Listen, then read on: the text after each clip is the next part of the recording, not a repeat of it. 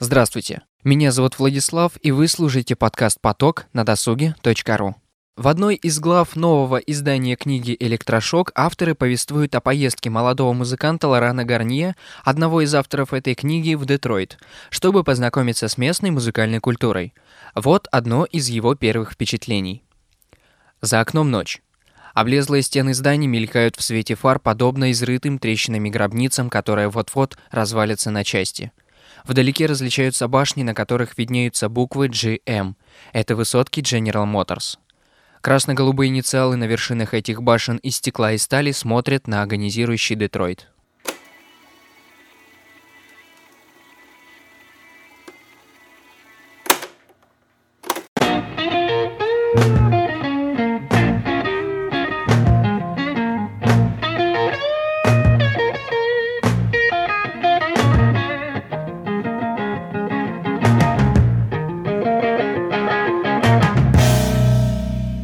И техно. Две ветви, две истории одного города. Истории о страдании и об искренности. Детройт отзывается в душе эхом музыкального города. Я очень проникся этими словами. Этого было достаточно для того, чтобы подготовить новый выпуск подкаста, в котором я поведаю вам о городе Моторе, первом афроамериканском лейбле Motown и его музыке. Также я сделал небольшую подборку тематических мероприятий, которые вы можете посетить в нашем городе.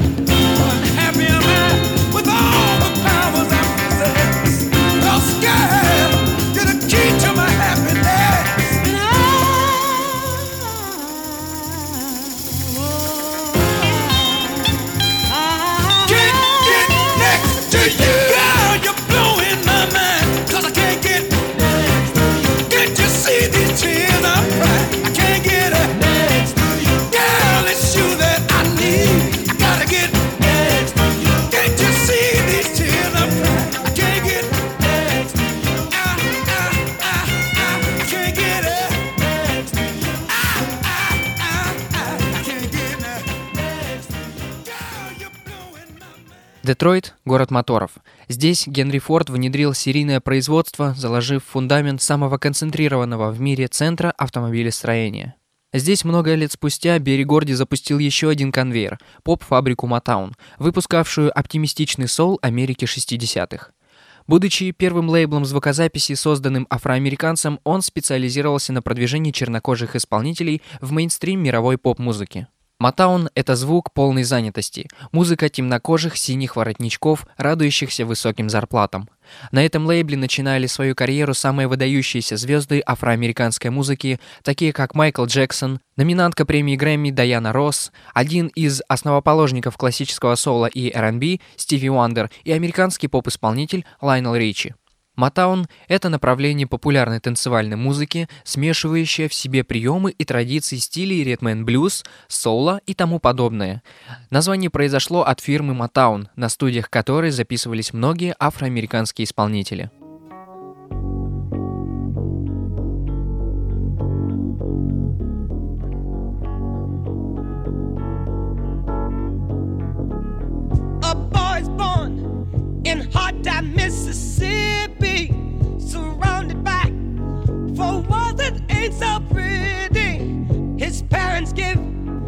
them love and affection to keep them strong, moving in the right direction, living just in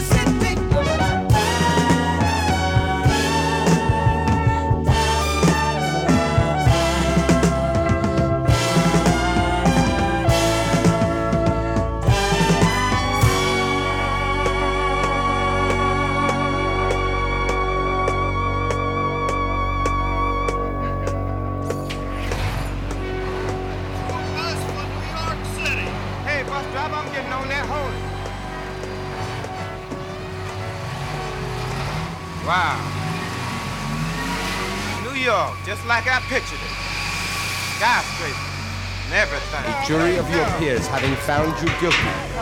Ten years. What? Come on, come on, get in that cell, nigga. God, Lord.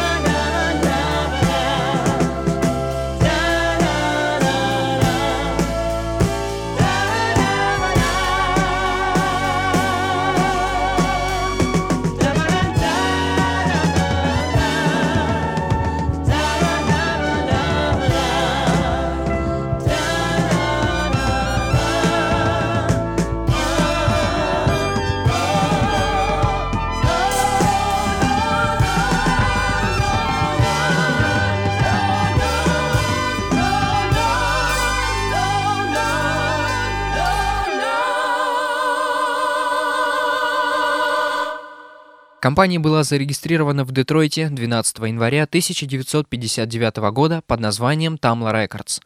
Пару лет спустя наименование было изменено на Motown, сокращение от Motortown, буквально город моторов. Так в просторечии именуется Детройт. У истоков лейбла стоял Берри Горди.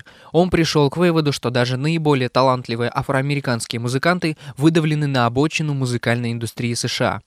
Основные лейблы в то время принадлежали белым, а на радиостанциях расовая музыка была строго квотирована. Чтобы песня афроамериканца достигла первого места в чартах, зачастую требовалось ее перезаписать белым исполнителем. По мнению Горди, только создание афроамериканской компании звукозаписи было способно привести к прорыву чернокожих исполнителей в музыкальный мейнстрим. Первым крупным успехом нового лейбла была песня Баррета Стронга «Money». Она стала общенациональным хитом в начале 1960-х годов.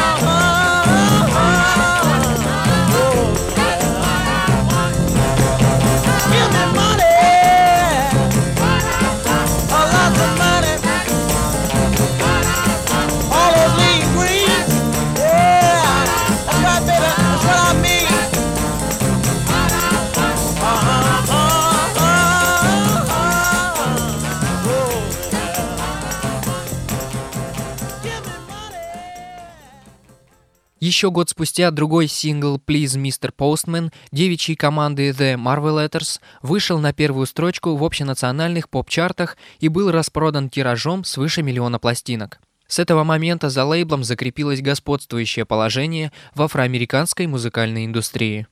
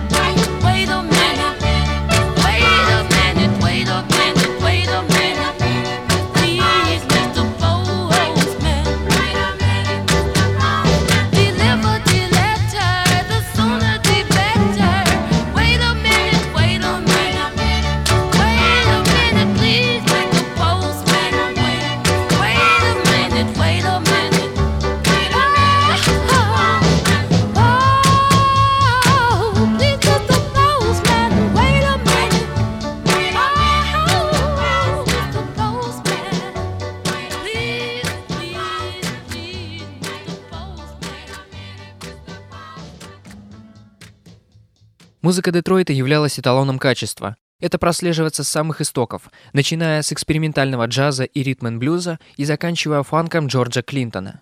Для американцев с их современной молодой культурой Детройт – это яркая звезда на небосклоне культурной жизни этой страны.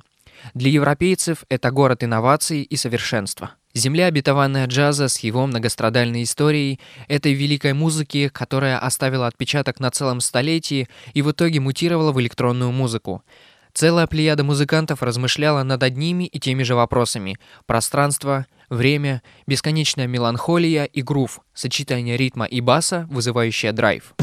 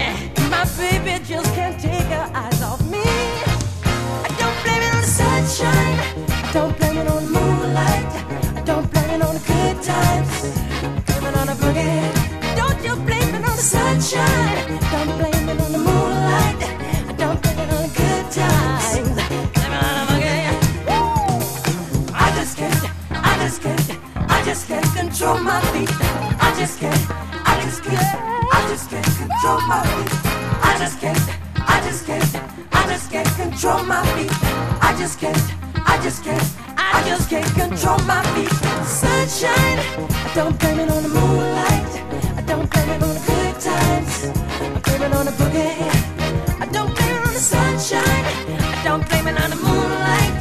I don't on the good times. I blame it on the boogie.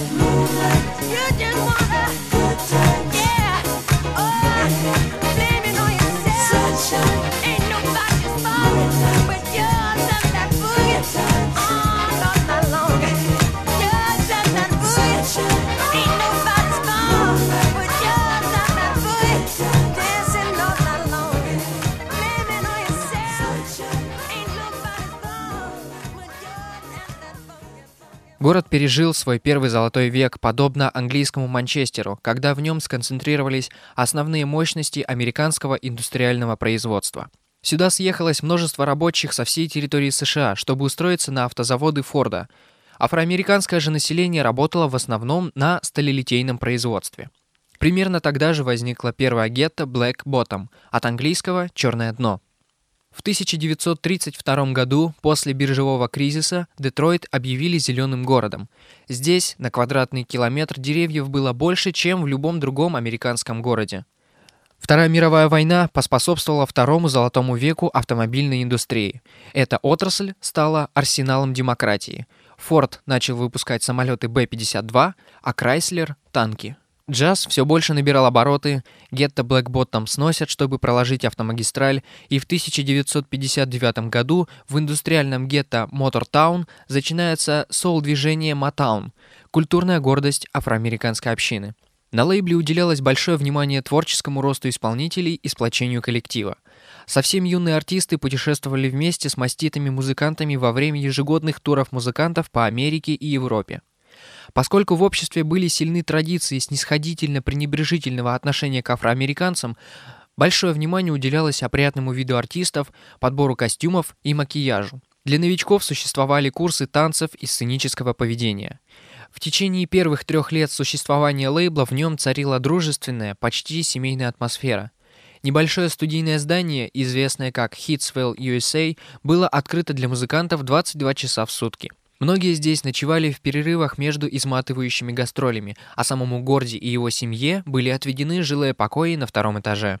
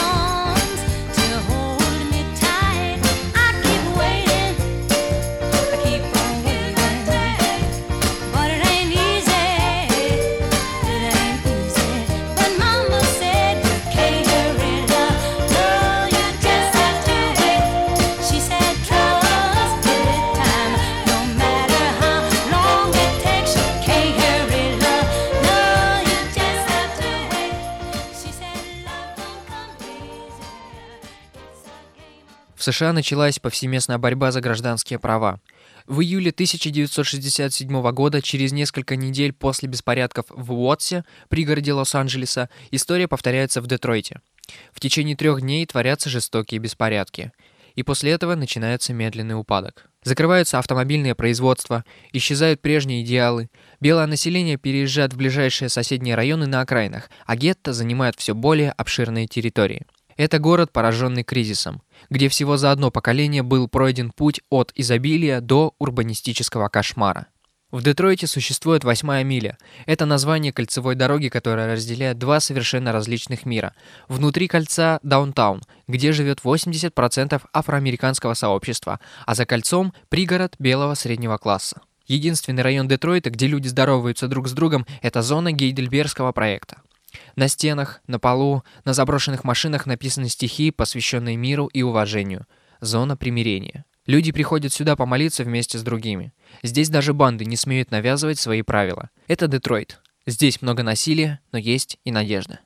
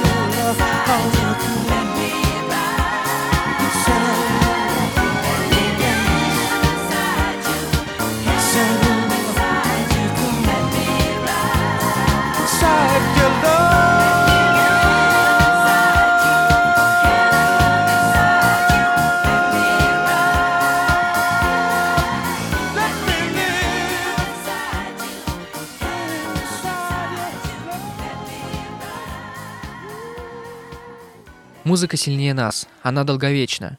Это то же, что и кровь для вампира, а именно билет в вечную жизнь. Энергия, которая передается вместе с музыкой, остается навсегда и может затронуть сердца людей через 200 или 300 лет. Соул родился в Детройте из истории всей негритянской Америки. Это продолжение нескончаемой борьбы за жизнь. Единство мысли и идеи, объединяющее поколение. Это богатство не купишь. Имя ему — честность.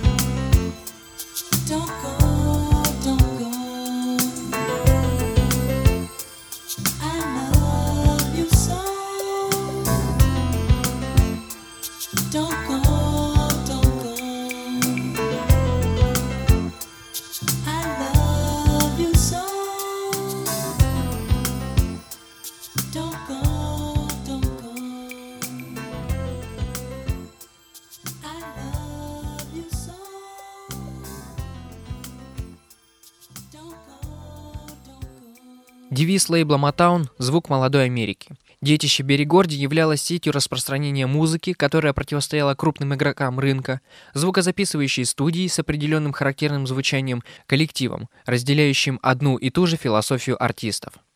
Берри Горди был символом надежды. Он хотел, чтобы музыка Motown завоевала мир в период, когда черным еще предстояла борьба за права человека. Он был настоящей гордостью для сообщества. Секрет фирменного матаунского звучания лучше других знали Funk Brothers, эксклюзивный коллектив музыкантов, который играл практически на всех классических записях 60-х. Они применяли весьма сложные по тем временам техники звукозаписи. Большинство песен записывались при участии двух ударников и трех или четырех гитаристов, которые зачастую играли одновременно. На многих записях можно услышать бубен. Известное сходство можно заметить в мелодиях и структуре матауновских песен, что неудивительно, ведь большинство из них было написано одними и теми же профессионалами. Для вокальной техники матаунских групп характерен прием вопроса-ответа, позаимствованный из госпела, жанра духовной христианской музыки.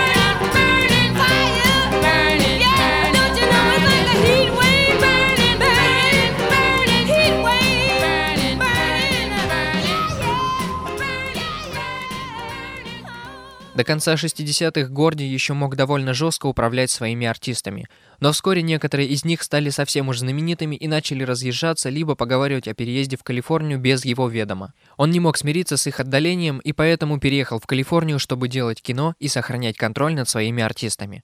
В одном из интервью Берри Горди сказал, что самой большой его ошибкой был переезд в Калифорнию, потому что это сильно изменило звук Матаун, а вместе с тем и душу музыки, и борьбу. Крупная реформа, связанная с переездом лейбла на западное побережье, обозначила закат его золотого века.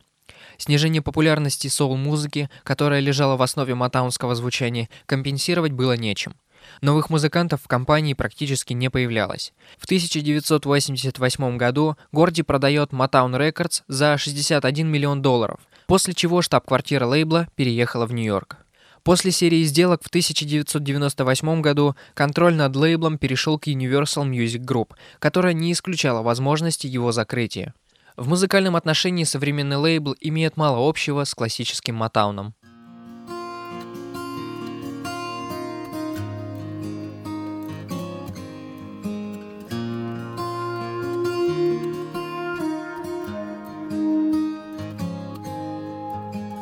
Every time I see you and I look into your eyes, there's a feeling that I get, and it's way down deep inside, girl. I've been trying to hold on, but you say that you're not sure. I just hope you realize what my heart is going through. How must this feeling go on? How long must I stand the pain? And how long must this feeling go on? Waiting for the night, waiting for the right time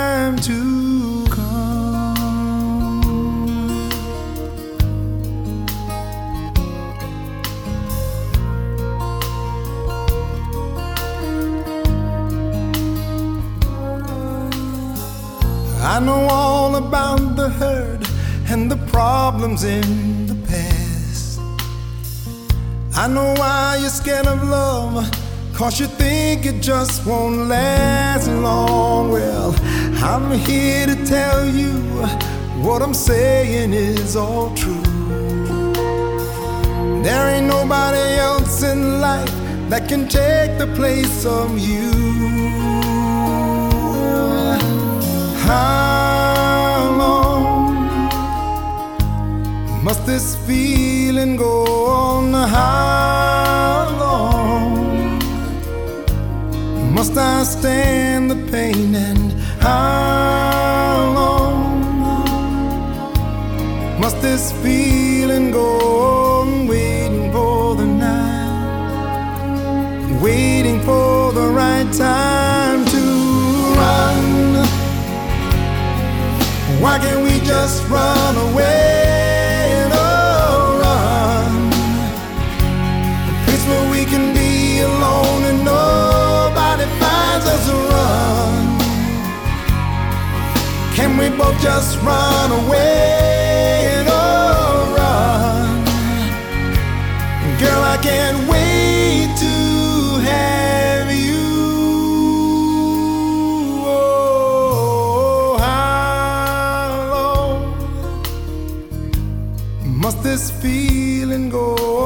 How long must I stand the pain? And how long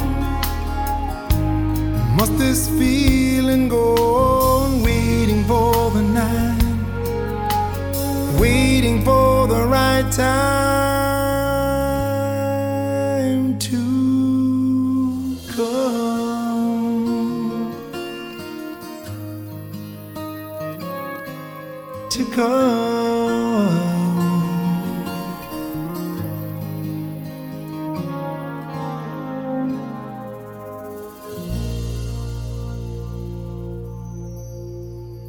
На этом история Матауна заканчивается. Что будет дальше, покажет время. А теперь вернемся в наш город и пробежимся по анонсам музыкальных мероприятий. В книжном клубе 12 выступит кавер-группа Gregor's Band. Музыканты исполнят для вас блюзовые композиции, ритм-н-блюз и рок-н-ролл. Также время от времени в этом замечательном заведении выступает джазовый коллектив «Эль Танго». Мастера рокабилли «Шейкерс» отыграют концертную программу в Клевер-пабе. Более подробную информацию о предстоящих событиях вы можете узнать на досуге.ру. 2 февраля в недавно открывшемся малом зале Вятской филармонии выступят Алексей Балашов, гобой, и Ксения Лубянцева, фортепиано. Концерт «Парижские каникулы» начнется в 18.00. 7 февраля на сцене Вятской филармонии пройдет вечер джаза с Даниилом Крамером. Солисты Тим Клипхаус, скрипка, и Сергей Васильев, контрабас. На этом я прощаюсь с вами. До свидания.